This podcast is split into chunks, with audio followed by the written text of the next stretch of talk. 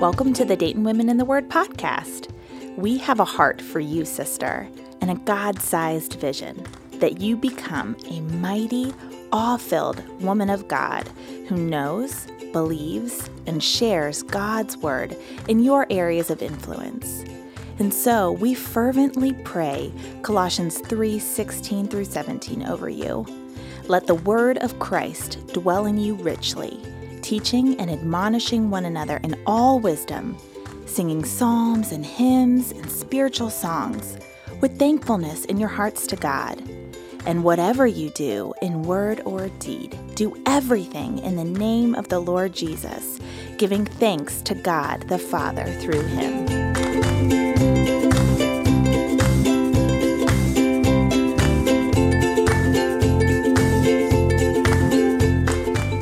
Listening to the Dayton Women in the Word Summer Study Series through the book of Hosea. Over the next eight weeks, our podcast episodes will consist of recordings of our content time each week during the study. Our prayer is that, as Hosea 6 says, that our listeners and those who are following along either live or from afar, that you will be inspired and encouraged to return to the Lord. Let us press on to know the Lord. His going out is sure as the dawn. He will come to us as the showers, as the spring rains that water the earth.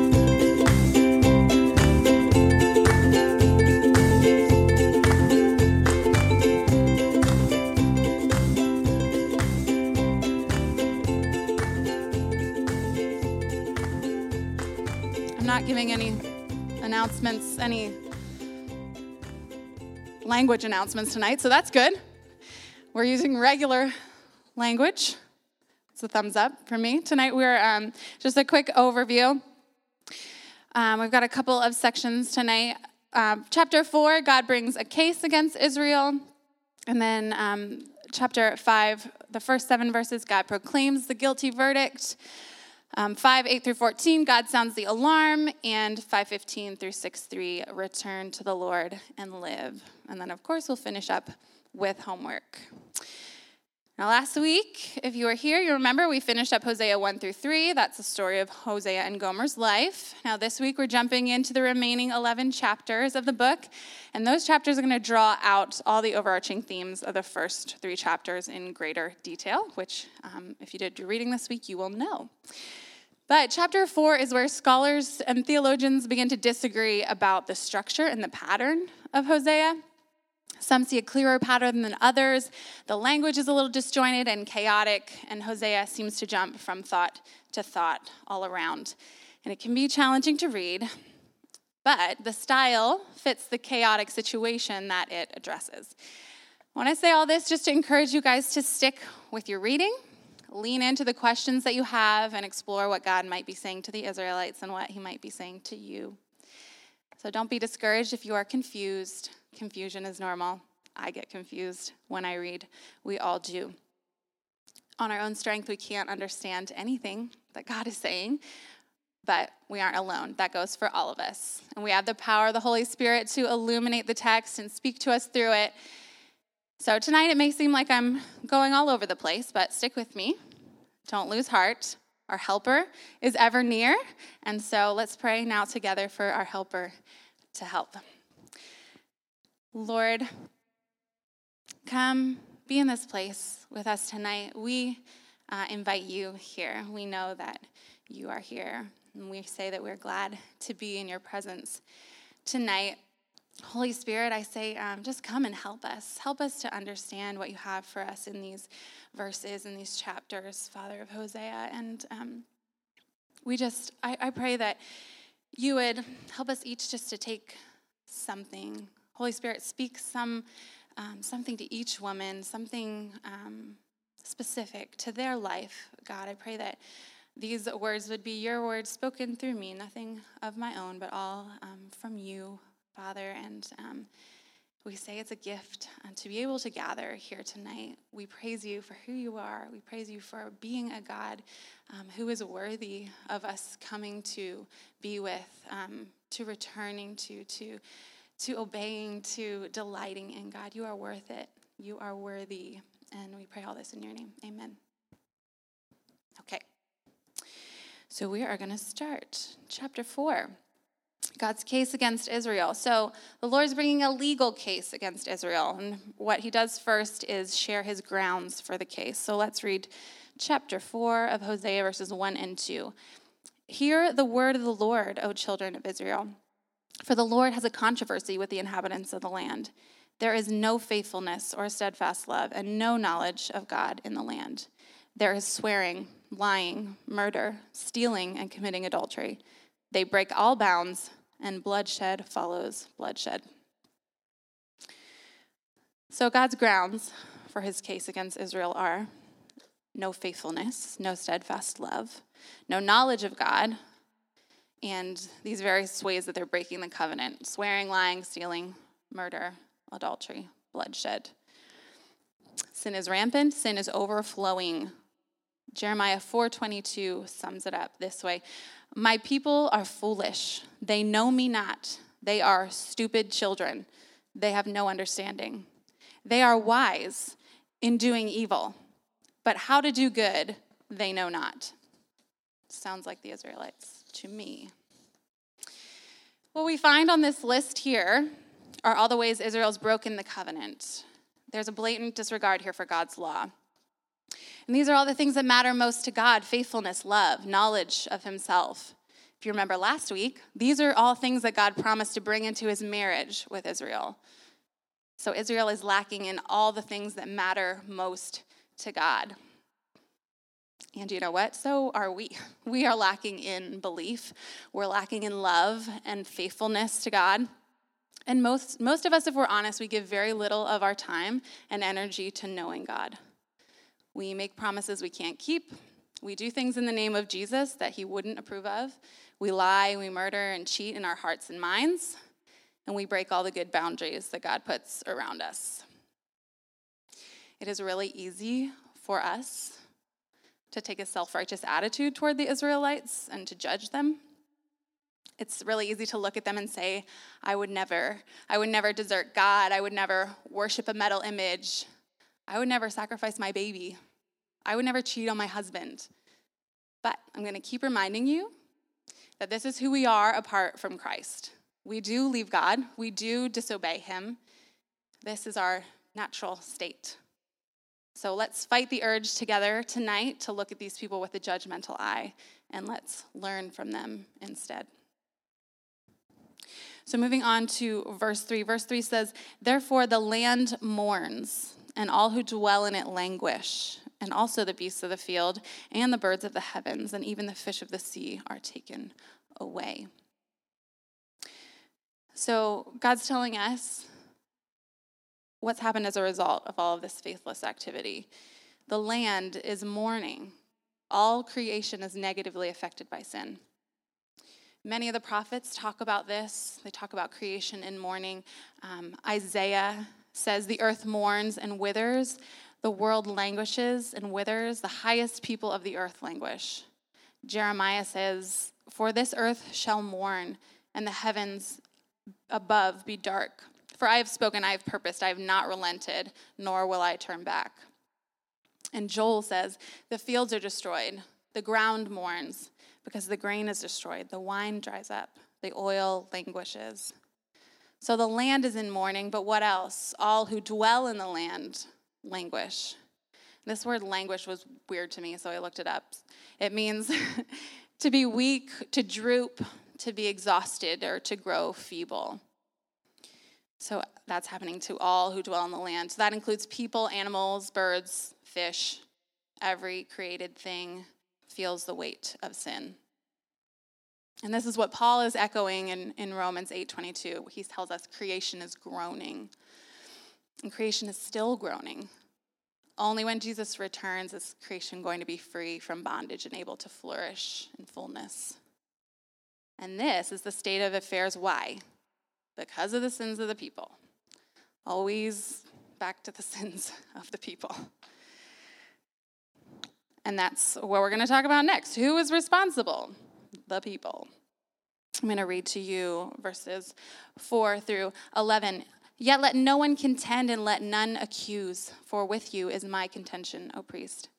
You shall stumble by day, the prophet also shall stumble with you by night, and I will destroy your mother. That's Israel. My people are destroyed for lack of knowledge. Because you have rejected knowledge, I reject you from being a priest to me. And since you have forgotten the law of your God, I also will forget your children. The more they increase, the more they sinned against me. I will change their glory into shame. They feed on the sin of my people. They are greedy for their iniquity. And it shall be like people, like priest. I will punish them for their ways and repay them for their deeds.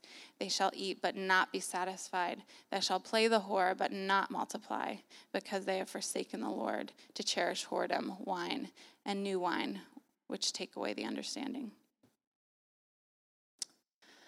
So, who's responsible? The priests. God is holding the priests responsible and tells them, don't argue with me or try to justify the actions of the people. Verse 6 says the priests rejected knowledge, and this destroyed the people because the priest failed to teach them the truth. And this was obvious by their blatant rebellion. And that causes God to reject them in their roles as priest. Jesus says in Matthew 15, 14, if the blind lead the blind, both will fall into the pit. The priests were not following God, and so the people were not following God. Everybody's in the pit. And God says here that prophets will also stumble. They and the priests have both forgotten the law, and so he'll forget their children and destroy Mother Israel. All that means is that God is not going to be with the next generation of priests, and he's talking about the coming destruction of the northern kingdom. What's most clear here is that lack of knowledge of God destroys us. When we don't know him, we bring ruin on ourselves and others with our reckless behavior and our idolatrous nature. There are painful consequences when we reject and forget the law of God. Proverbs 1 29 through, 20, or 29 through 33 says this Because they hated knowledge and did not choose the fear of the Lord, would have none of my counsel, and despised all my reproof, therefore they shall eat the fruit of their way and have their fill of their own devices. For the simple are killed by their turning away, and the complacency of fools destroys them. But whoever listens to me will dwell secure and will be at ease, without dread of disaster. Now look at verse 7. The basic thing here is more priests, more sin. Sin spreads like a disease, and it spreads quickly through families. The sins of the priests pass on to their sons. More priests, more sin. Verse 8 says specifically the priests feed on the sin of the people. They have an increasing appetite for sin. And what does that mean? This is figurative language, and if we don't stop and look into it a little bit, we can miss it. If you go back to Leviticus, uh, Leviticus 6 25 and 26 tells us that the priests were allowed to eat a portion of the sin offering that was presented to the Lord. So that means that if people, Israelites, were sinning more, the priests were eating more. They were actually benefiting from the growing sin of the people. And perhaps that led them to go a little light on teaching the law. But this was an outrageous thing for God's holy priests to do. So, what's God's response here to this overgrowth of sin? He gives us his verdict. It's coming. He says he's going to take away their position as priests. That's their punishment. Their glory some translations say their glory was their high position, their influence in society. So God's going to turn that glory into a source of shame for them. I want to stop here. Let's put ourselves into the story a little bit. What are the things in our lives that we think of as our glory, our crowning glory, our finest accomplishments? What do we glory in? Maybe you're tempted to glory in your position at your job. Or maybe you're standing as the favorite or the most successful or most responsible child among the siblings in your family. Or maybe you're tempted to glory in how clean your house is, or how well behaved your kids are in front of other people. Or maybe you're tempted just to glory in your own accomplishments or the accomplishments of your children. Or maybe you're tempted to glory in your wardrobe or your outer beauty or some other aspect of your lifestyle. I don't know what it is for you, but the question is for us do we glory in our Redeemer or do we glory in ourselves? And if we find ourselves glorying too much in something other than God Himself, we are in danger. We are in danger of idol worship. We're in danger of hurting other people. And we are in danger of that thing that we're glorying in being taken away from us. So God says he'll remove the priests from their positions. What else? He says he's going to punish the people just like he punishes them. And we hit on this a little bit already, but here's how Isaiah puts it.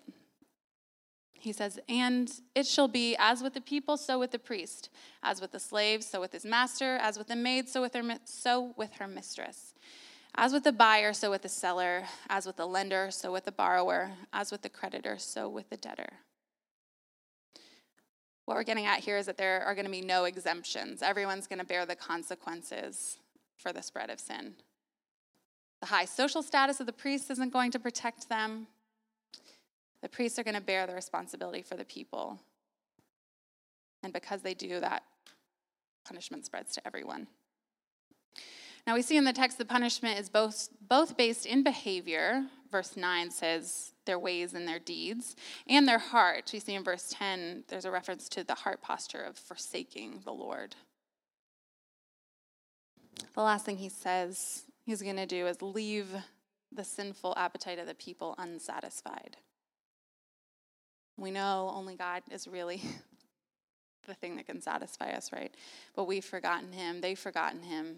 They've fallen in love with whoredom wine, new wine, which take away the understanding. Now, what can we take away from all of this? Talk about the priests here at this beginning section. Human priests are always going to fail their people. Priests were meant to teach God's law. They were meant to offer the proper sacrifices to God, show the need for a mediator between God and man. And these priests fail miserably at that. But a greater priest has come Jesus, our perfect high priest. And he offers one perfect sacrifice. I don't need to explain it because Hebrews 7 does it beautifully, so I'm going to repeat it to you. The former priests were many in number because they were prevented by death from continuing in office, but he, Jesus, holds his priesthood permanently because he continues forever.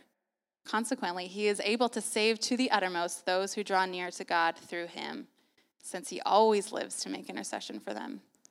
For it was indeed fitting that we should have such a high priest, holy, innocent, unstained, separated from sinners, and exalted above the heavens he has no need, like those high priests, to offer sacrifices daily for his own sins and then for those of the people, since he did this once for all when he offered up himself.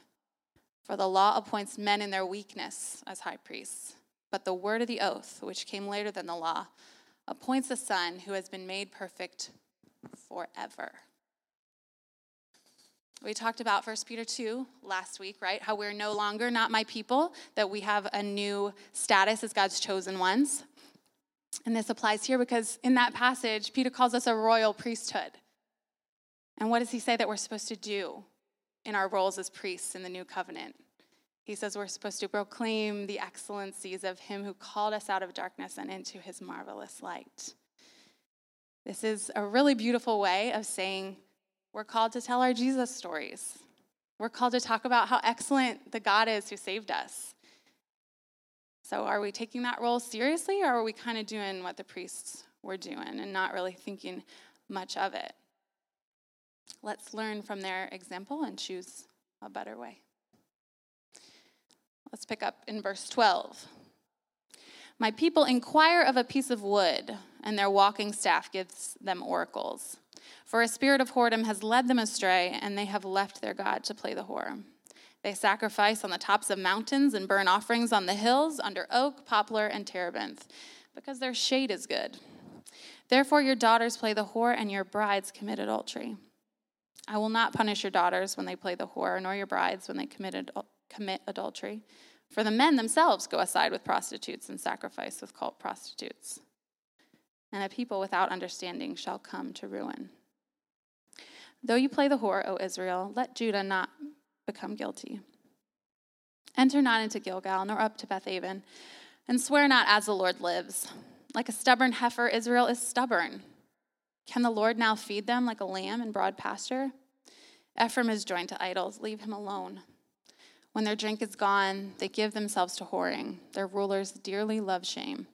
A wind has wrapped them in its wings, and they shall be ashamed because of their sacrifices. Now, this last section is a just a reminder why is this happening again? like I said, we're bouncing kind of back and forth. God's reminding us that the people have forgotten God. So there's a couple of things to point out here. They've abandoned God for other sources of wisdom. They're asking pieces of wood for advice instead of the Almighty Creator God. They've abandoned God's temple and they're sacrificing anywhere and everywhere but God's house. They've abandoned God's comfort. They're following after the comfort of creation and not the Creator. They're out looking for good shade. And they've abandoned God for other husbands. God clarifies here, though, when he says daughters, he doesn't just mean women. Verse 14 says that the men are at fault as well. The men are engaging in cult prostitution when it is specifically forbidden. We see this in Deuteronomy 23 17. It says, None of the daughters of Israel shall be a cult prostitute, and none of the sons of Israel shall be a cult prostitute. Now, I stop here because a friend of mine and I were talking the other week about Hosea, um, and she mentioned she was struggling with why God would choose to connect unfaithfulness with a woman specifically. Like, why a woman and not a man? Is that the picture that God wants to paint of women when we know that men fail in this area as well? Well, it's certainly painful that Gomer, a woman, is the main picture of unfaithfulness in Hosea. But this verse confirms for us that God's not just condemning womankind, He's condemning all of the Israelites, male and female. All of them were guilty of unfaithfulness. So, for anyone else out there who's had the same kind of question in mind, remember that many of the men in the Bible, even the ones we think of as the most upright, struggled with unfaithfulness and struggled with sin. So, David, Noah, Abraham, Moses, none of them were perfect. They were not perfect in their faithfulness to God. Only Jesus has been. But back to the big point God is making. The people are coming to ruin. Why? Because they lack understanding. I hope you guys got this this week as you were reading. This is a big deal. They lack the knowledge of God. We talked a little bit about this last week. The knowledge of God is that intimate, experiential knowledge of Him. They've been really busy chasing after Baal's approval and bending to the culture and asking wooden sticks for wisdom, and they're ignoring the Lord. What they really need is the wisdom and knowledge from God, and so do we. And one of the big questions that many of us have are like, how do I get wisdom from God? How do I know what I'm supposed to do? How do I grow in discernment? Let's crack open Proverbs, okay? Proverbs 2 is like my favorite, and I'm laying it down for you guys tonight. I'm reading Proverbs 2, starting verse 1. My son, listen closely. If you receive my words and treasure up my commandments with you, making your ear attentive to wisdom and inclining your heart to understanding.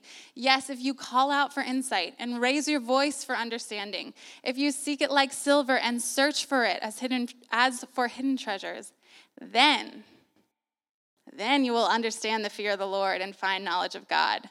For the Lord gives wisdom. From his mouth come knowledge and understanding.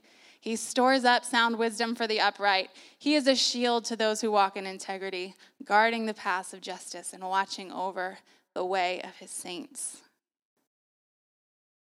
Lots of action words in there. Receive God's word, treasure his law, listen attentively, turn your heart toward him, ask for it boldly, look for it, pursue it. Then then you are going to find it. He says, You will find it. He will give it to you, He will give you wisdom. He wants you to know Him. These are all active things that we can do. It doesn't say, like, wait for a sign from God in the clouds. God gives us specific instructions here to go to his word, start searching, and we're guaranteed to find his wisdom. How could we not? It's his very words, and every word he speaks is trustworthy and true. I could go on all day on this one, you guys. But let's rein it in. The last part of the courtroom scene here, God gives some little tongue in cheek reminders, and he's closing with these words of warning. Um, as we go in, first, reminders Judah is referring to the southern kingdom. Gilgal and Bethaven, those were centers for idol worship. And Bethaven is kind of a play on words, referring to Bethel. Bethel means house of God, and Bethaven means house of iniquity or nothingness or idols. And then Ephraim is another name for Israel. So, first, God gives a warning for Israel about Judah. God's warning Israel not to spread their unfaithful practices to Judah in the south. So he says, Don't go to Gilgal and Bethaven, these religious centers. They were in the northern kingdom, but they were actually really close to the southern border, so close to Judah. Now remember, these warnings were for Israel first, so it would have been infuriating for them to hear Judah mentioned. They would chafe against this idea that Judah needed to be kept away from them because they thought that Judah were the shameful ones. This would have really like gotten under their skin. So God's kind of prodding at them here. He also warns them not to swear using his name. And that swearing, the word swearing, both in the beginning and here, is another, it's a word more for oath. It's not like cursing like we think of swearing. Um, it's like they would say, as the Lord lives at the end of something, um, but that lost their meaning and it was profaned in their culture. So that's his warning for Israel. And then he says to Judah, Israel's a stubborn cow. Israel is not going to move. They're not going to follow the Lord. They're not going to budge from their rebellion. And then he like expresses his longing here. God's saying, I really want to be Israel's good shepherd and do the shepherding work, but they're not letting me. It's like he's saying, I wish I could feed them, I wish I could lead them and take them into a broad place and take care of them, but they're not coming. They won't come after me. And then he says, Leave them alone. Leave Israel alone. They're joined to idols. They're busy getting drunk, being promiscuous, bringing shame on themselves, even though they don't recognize it. And God says, A wind's going to carry them off, and they'll eventually see their shame and sin. So, this is God's whole first case against Israel. We'll, we'll see this kind of motif again later in Hosea. People are unfaithful, they have no knowledge of God, and the priests are responsible for leading them astray. No one's going to be excused. And next, we're going to hear the details of God's verdict in chapter 5. I'm going to read the first seven verses here. Hear this, O priests, pay attention, O house of Israel. Give ear, O house of the king. For the judgment is for you, for you have been a snare at Mizpah and a net spread upon Tabor. And the revolters have gone deep into the slaughter, but I will discipline all of them. I know Ephraim, and Israel is not hidden from me. For now, O Ephraim, you have played the whore. Israel is defiled. Their deeds do not permit them to return to their God, for the spirit of whoredom is within them, and they know not the Lord. The pride of Israel testifies to his face. Israel and Ephraim shall stumble in his guilt. Judah also shall stumble with them. With their flocks and herds they shall go to seek the Lord, but they will not find him. He has withdrawn from them. They have dealt faithlessly with the Lord, for they have borne alien children. Now the new moon shall devour them with their fields. This is harsh. This is sad. God's calling them Pay attention. Listen, I'm talking to you. This judgment's for all of you priests, people, kings, leaders. No one is exempt. God's demanding their attention, and He demands our attention too. Are we paying attention to God? Does His word have our attention? Or is He going to have to get our attention in more severe ways? This is the God of the universe talking, and we would all do well to listen. So, what does he say? He's repeating the evidence. Israel's leaders led them into a trap of idolatry and they couldn't get free. When he talks about Mizpah and Tabor here, these were famous places in Israelite history. Basically, what God's saying is that if any like regular hilltop or tree was a place for idol worship, how much more were people going to be worshiping at these famous places? Verse 2 says, The rebels have gone deep into slaughter, but I will discipline them all. God is going to choose a verdict of discipline instead of complete destruction. He could wipe them out, but like a father, he chooses discipline instead. Again, we see God knows Israel, but they don't know him. He sees their sin. Amos says, For I know how many are your transgressions and how great are your sins. You who afflict the righteous, who take a bribe and turn aside the needy in the gate. God knows and he sees. And so, what does he say? He says they can't come back to him. They are unclean and they're defiled, so they can't be near God. Isaiah 59 says, Your iniquities have made a separation between you and your God, and your sins have hidden his face from you so that he does not hear. Being apart from God is the worst possible punishment. He also says their guilt will cause them to fall. Their pride testifies against them in this court hearing.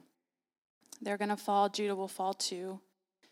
And this prophecy is the prediction of the future exile for both kingdoms. We see again, everyone is affected by Israel's sin. The sin has spread, the sin has hurt other people. And this is especially crushing. They'll come looking for God, but they won't find him. They're going to bring their flocks and their herds. That's referring to their animals for sacrifice. They're going to bring their sacrifices to the Lord, but they're not going to find him. He's hidden himself from them because he can't be near their sin.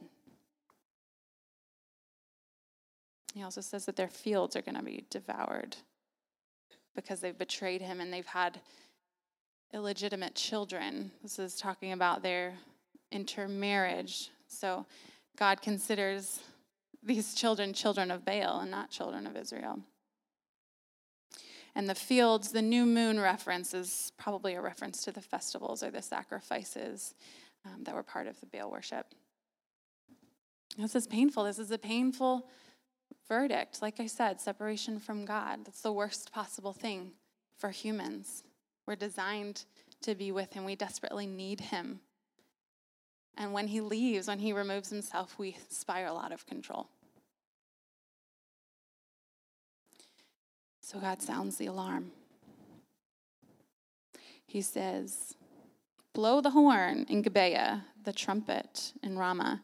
Sound the alarm at Bethaven. We follow you, O Benjamin. Ephraim shall become a desolation in the day of punishment among the tribes of Israel. I make known what is sure. The princes of Judah have become like those who move the landmark. Upon them I will pour out my wrath like water.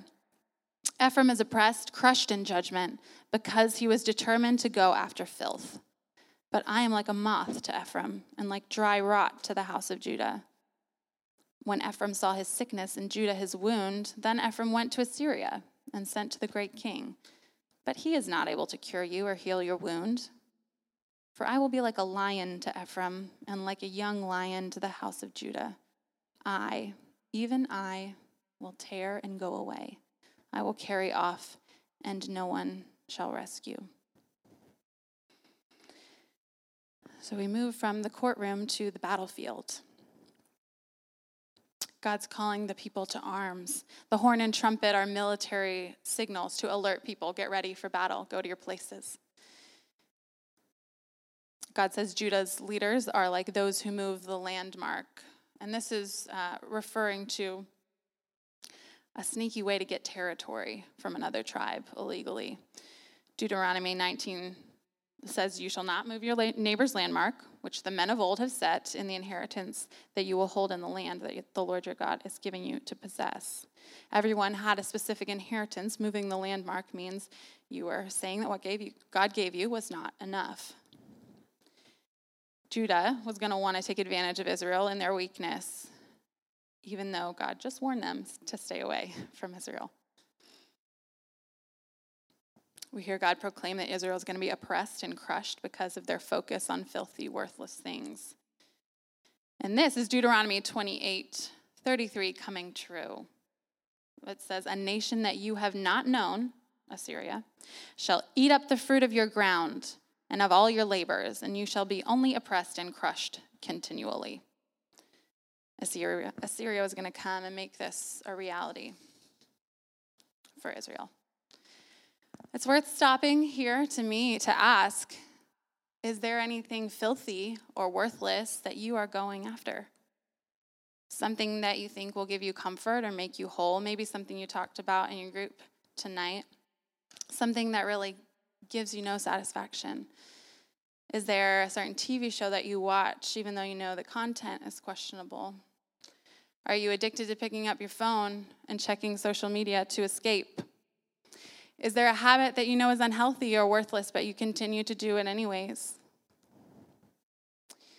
God calls us in Philippians 4, verse 8, to think on whatever is true, honorable, just, pure, lovely, commendable, excellent, and worthy.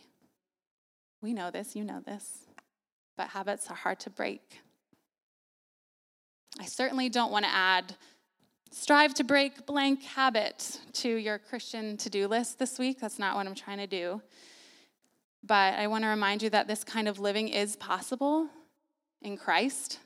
We have the sanctifying power of the Holy Spirit in us to help us to run from these things and fix our eyes on the most worthy thing God Himself.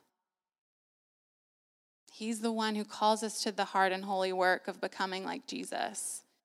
But He never asks us to do it on our own. He never asks us to do it in our own strength because He knows for dang sure that we can't. Got a lot of side sermons tonight, you guys. We're going to go back to the text again. So, God's describing himself in a couple of metaphors for us here. He says he's going to be like a flood of water first. So, he's bringing out that flood language, and this would have reminded the Israelites immediately of the flood story, Genesis 6 through 8 ish. And the reason he said he was flooding the earth, the earth then was because the wickedness of man was great in the earth, and that every intention of the thoughts of his heart was only evil continually. Sounds familiar. He also says he's going to be like a devouring moth. Moths consume things, they are major ag- agricultural and household pests. They devour crops, they devour garments. Last year, I kept finding these tiny holes in my clothes, and I assumed it was from a moth or another little pest, and I was like shaking my fists in the air in my closet and like talking out loud to them. But if you're wondering, that's what was happening. But one little itsy bitsy hole ruined the whole garment. God's saying he's going to consume them, he is going to ruin them. He also says he's like rot, dry rot. Similar to a moth, um, dry rot eats away at things, it eats away at wood. Wood is useless when it's rotten and decaying. Can't do anything with it. He says he's going to be like a wound a festering wound. Both of the kingdoms are described as having wounds in verse 13. It says that when the kingdoms see they're in trouble, that they are sick, they are going to go to Assyria first for help before they talk to God. But Assyria is not going to be able to fix their problems or heal them. Only God can heal them and save them. God is the one who gave them the wound, so he knows the exact prescription for healing and they have to come to him to get it. And lastly, he says he's going to be like a vicious lion. And this is the first of two times that Hosea is going to describe God as a lion, or God describe himself as a lion. God wants them to see him as a lion that is ripping his prey and carrying it away. Lions were really common predators in that time. People would have been familiar with what a lion attack was like no one can save someone who's been ripped apart by a lion. So God's communicating that no one's going to be able to save them, Israel or Judah, from their fate. It will be sudden and it will be violent. This is all very violent language. So God's described himself here as vicious, predatory, unstoppable, overwhelming. And he says he's going to punish Israel and then leave. This is hard to read. It's hard to see God describe himself this way. But we're not done yet.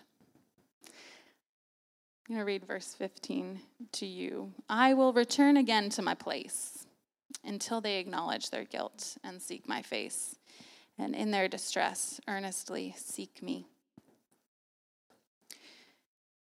God says, I'm going to do this attacking, this punishment, and then I'm going to go back to my place. I'm going to back to my post, to my station. The battle is over. There's wreckage everywhere. Things are a mess, and everyone is in distress. And God says He's going to leave. He's going to stay in His place and wait until His people acknowledge their guilt and seek His face earnestly. So God is not going to move until they confess and turn and repent. The ball is in their court. Their repentance is absolutely necessary for their restored relationship with God. They have to admit that they were wrong. They have to admit that they messed the whole thing up. And they have to turn toward Him and confess all those things to Him and look for restored relationship with Him. And as it is with them, so it is with us. All that is required for us to have fellowship with God is for us to turn toward Him, confess we've sinned and fallen short of His glory, and ask Him to forgive us and restore us. Leviticus 26, uh, 40 to 42 says this But if they confess their iniquity and the iniquity of their fathers in their treachery that they committed against me, and also in walking contrary to me, so that I walked contrary to them and brought them into the land of their enemies. If then their uncircumcised heart is humbled, and they make amends for their iniquity, then I will remember my covenant with Jacob, and I will remember my covenant with Isaac, and my covenant with Abraham, and I will remember the land. This is what this is all building to God remembering, God keeping his promises to people who repent and turn to him and come back to him. And so, here comes our beautiful call to return. Hosea is including himself here with all of Israel when he says, Come, let us return to the Lord. For he has torn us that he may heal us. He has struck us down and he will bind us up. After two days, he will revive us. On the third day, he will raise us up that we may live before him. Let us know, let us press on to know the Lord. His going out is sure as the dawn. He will come to us as the showers, as the spring rains that water the earth. Could have done a whole, we could have done a whole night just on this, ladies, but let us walk through. First, God says, Come. Hosea is calling Israel, move, move toward God, accept his invitation. He says, Let us, us, not not singular. This is a community call. This is not just an individual thing. It's something the whole community of Israel has to do together. Just like they made all their covenants together as a nation. He's saying, Come, everybody, all of you together, return to me. Return. God hasn't forsaken them completely. He went away to his place, but he says, If you come back, you're always my special set apart people. I will always receive you again. He says, Come back. Come to your Maker. Come to your first love. But why? Why should they go back to God who punished them? The God, the roaring lion, vicious, festering wound God. Why should they go back to that? He made life really hard for them, right? Why should we go back to God when He does things that are hard and puts us in hard places? Because God's ultimate purpose is to heal us, revive us, and give us life in His presence. He has a purpose to His punishment. There is purpose in His pruning. Yes, he is the judge. Yes, he is the one who punishment comes from, but he is also the healer and the restorer. He has to remove the dead things to give us the life. God always has the long game in mind. He's got the total picture that we don't have. We only get this little tiny peek of what he's doing. So when we perceive he's tearing us and disciplining us and taking us away from our lesser loves, sometimes really forcibly, he's doing so from a very different perspective than the one we have. So, how do we get a little taste of his perspective? How do we know what he's seeing? How do we expand our view? If you have your Bibles with you, you can flip with me to Revelation 21. And I know many of y'all know this passage, but listen closely with me for what God is promising is coming. So, Revelation 21, 1 through 6. Then I saw a new heaven and a new earth, for the first heaven and the first earth had passed away, and the sea was no more. And I saw the holy city, New Jerusalem, coming down out of heaven from God, prepared as a bride adorned for her husband. And I heard a loud voice from the throne saying, Behold, the dwelling place of God is with man. He will dwell with them, and they will be his people, and God himself will be with them as their God. He will wipe away every tear from their eyes, and death will be no more. Neither shall there be mourning, nor crying, nor pain anymore, for the former things have passed away. And he who was on the throne said, Behold, I am making all things new. Also, he said, Write this down, for these words are trustworthy and true. And he said to me, It is done. I am the Alpha and the Omega, the beginning and the end. So, what promises do we see in here? God promises there's going to be a day where we will dwell with him. He will fully heal us and he will take away all our pain and he's going to make us brand new and we can trust him. This is a guarantee because it says it's what? Already done. This is what we call eternal perspective, living with the end in mind. When we're experiencing that feeling of hurt, being hurt by God or disciplined by Him or drowning in our circumstances, it is really hard to lift our eyes up and to remember this. But God knows this. And this is why He gives us so many reminders like this all over His Word. We found one of many right here in Hosea. God is reminding us to look at the long game and to believe He's going to deliver on the promises that He's made to us. But I'm not saying this doesn't mean that we don't pray for healing or for endurance or for help from the Lord right now while we're here on earth. We absolutely do. He is not just the God of the ultimate forever healing, He is the God who can heal right now, today. So we know He can heal. We know He can, but will He? Can we trust him to do that? When will the healing come? Hosea says, uh, 6 2, after two days he will revive us. The healing here in this text is not immediate. There's a period of distress, a season of waiting. We talked about this last week when we talked about the wilderness. He gives us the promise of healing and restoration and revival, but we often have to spend some time waiting and learning to trust Him before we get what we're longing for. We have to spend some time remembering that God Himself is more precious than our deepest longing here on earth. But verse 2 says that healing does come, it will come. That's good news. On the third day, He will raise us up so that we may live, and not just live, but live before Him. Why does He revive us? Why does He raise us up? Why didn't He just leave us? So we can live before His presence. He wants to be with us. Without God, we are dead. There has to be the death of the old self before we're able to come before Him and be with Him in His holy presence. And how can we not talk about Jesus here?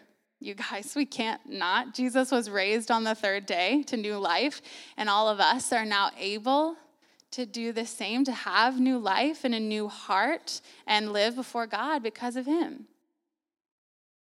He makes it possible for us to have the relationship with a holy God, his perfect life, not ours.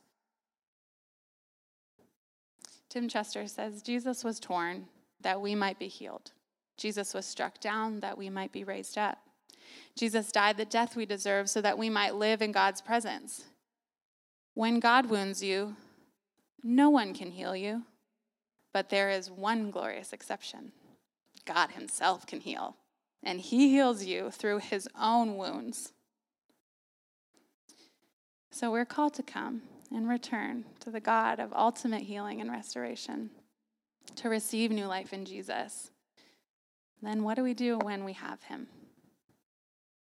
Verse 3 we press on to know Him we move forward toward deeper knowledge of Him. This is no longer just about our salvation or our survival. This is about growing, growing in our relationship with God. He doesn't just save us from something, He saves us to something. He saves us to something. Again, we see this is a community call. We press on to know Him. He saves us into community, He saves us into a family, His family. This pressing on to know God, we do this together, and you are all here doing it right now. So take a minute, look at your sister on your right and your sister on your left. These are your people. These are the people God has placed around you to pursue Him with. You are not alone. When we press in, we find that He is present. He is faithful. He is gentle like he talks about, like, like rain, like spring rain. We can trust him. The word uh, for press on is uh, radaf, means to follow after, pursue, run after, chase, to try to secure. This is battle language, really. The word is used in other places when talking about pursuing an enemy. There's like a single mindedness that's happening here. You've got your eye on the target, and you're not going to stop at anything until you get it. So, what does that mean for us then to press on to know the Lord? It's not a passive thing that just happens to us. We don't just wake up every day knowing God a little bit more. We're not like woken up surprised, like, oh my goodness, I understand Leviticus 26. I didn't yesterday, now I do. Like, that's not, it's not happening. We have to go after it. It's just like our Proverbs 2 passage said earlier. There's something for us to do to partner with God in this pursuit. So, what one thing maybe could you do this week to chase after Jesus? Maybe it's making more time for study or prayer. Maybe meeting up with a neighbor you've been meaning to connect with, or spending time in God's creation, practicing gratefulness, encouraging someone in the family of God, maybe reducing distractions so you can focus on Him. Or maybe it's just to ask Him to grow you in the belief that He is who He says He is, that He's your lover and your healer. Maybe that's, that's it. And how can we then press on together? Not just on our own, but together. Maybe God's asking you to meet up with one of the ladies in your group to talk about what you're learning about him. Or maybe he wants you to check in on a sister who you know is struggling this week. Maybe it's something completely different. I don't know. But what I do know is that he's worth it, he's worthy. This call that we get in, in Hosea is one that we have to heed our whole lives as Christians to come to him, return to his love, seek him, find out who he really is press on and press in together with the family of God, and then again, and then again, and then again. That's what our whole life must be centered on Jesus Himself and getting closer and closer and more like Him and following and pursuing. Focusing our eyes on Him. I want to close with how Paul puts it so beautifully, because why say it another way if Paul has already said it? Philippians 3 7 through 14, whatever gain I had, I count it as loss for the sake of Christ. Indeed, I count everything as loss because of the surpass, surpassing worth of knowing, knowing Christ Jesus my Lord. For his sake, I have suffered the loss of all things and count them as rubbish in order that I may gain Christ and be found in him, not having a righteousness of my own that comes from the law, but that which comes through faith in Christ the righteousness from God that depends on faith, that I may know him and the power of his resurrection, and may share in his sufferings, becoming like him in his death, that by any means possible I may attain the resurrection from the dead. Not that I have already obtained this or am already perfect, but I press on to make it my own because Christ Jesus has made me his own. Brothers, sisters, I do not consider that I have made it my own, but one thing I do, forgetting what lies behind and straining forward to what lies ahead, I press on toward the goal for the prize of the upward call of God in Christ Jesus. Let it be so in our lives as well. Let's pray. Grab your grab the hands of your sisters that you eyeballed just a little bit ago. Grab hands. We're doing this together. Don't be weird about it, just do it. Lord God, you are so worthy. We say tonight that we want to come. We want to come. We want to return to you. And sometimes we just don't know how. We just don't know what it looks like. We just don't think we can. Or we don't make time for it, whatever it is, God. We know we're failing at it for sure. But you've sent Jesus, you've sent us your spirit, you've given us everything we need for life and godliness, you say. And so tonight we say we want to believe you in that. And in the places where we don't believe you, please help us. Please help us to consider our role as royal priestesses this week, God, um, what that looks like to be your ambassadors in our lives and to know the weight of influence that we have in the people around us. Help us to see with new eyes the community around us that you've given us. Show us ways that we can press on and press into knowing you this week, to knowing you more, to spending time in your presence, God. You're worth it. You're so good to us. We don't deserve you coming back again for us, again and again. We deserve you to punish us and to never return. But you're so good. And you always come back for us. You always come back. So help us to come back to you. Jesus, Spirit, you are in us. And so you know what that is. You know what it is to come back. And so teach us to come back in a way that honors you and that shows the watching world how worthy you are. In the name of Jesus, amen. All right, thanks for humoring me with the hand holding. Sorry, not sorry. Session five, homework. Pray, pray, pray, pray all the time. Praying, we need the prayer in these middle sections. We do. So, your section this week is uh, 6 4 through 7 16. Continue making your notes, reading through. If you want to um, check out other translations again, go for it. Um, answer your discussion questions. The, the new tool this week is Word Study. Um, so all that means is you're just looking up the meaning of a word. In the English dictionary, eh, dictionary, dictionary is great, or in the original language is even better. Um, but start, just start with one word. So we've given you one word in Hosea 6 7, the word covenant. So we're asking you to look that up, see what it means, and see what it can help to uncover for you in your studies this week. I really like the Blue Letter Bible app, my little plug for how I do word study. Um, you can go in, you can press any verse, and you press like inner, I think it says concordance. If you want to see it, I'll show it to you. And then it brings up all the words in the original language in your verse, and you just press that one, and then you see what it means, and then you see all the places where it's ever been in the Bible. And so it gives you kind of a fullness, and you can just do it right here on your phone while you have the other thing out. Super convenient. The, the old style concordance is like next level. I can't I can't do all the flipping, but the phone the phone helps me. So if you want to see that afterwards, come let me know. I will give you a little tutorial. But I will say that's like the one thing that has really this is the one tool that really changed the game for me um, looking up what the words really mean because I found I just had a lot of ideas in my head of what words meant based on our English and our culture and all of that. And so checking out what the Greek words means usually just like blows my brains out. So just get ready for that this week, you guys. Just that little brain blowing emoji is what is going to happen this week. Anyways, so homework time is going to be super fun.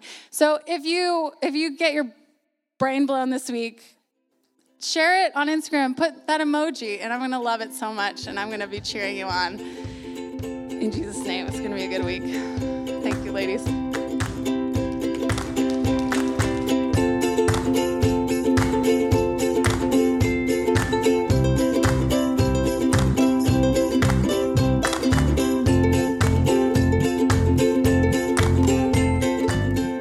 Thank you for listening to the Dayton Women in the Word podcast.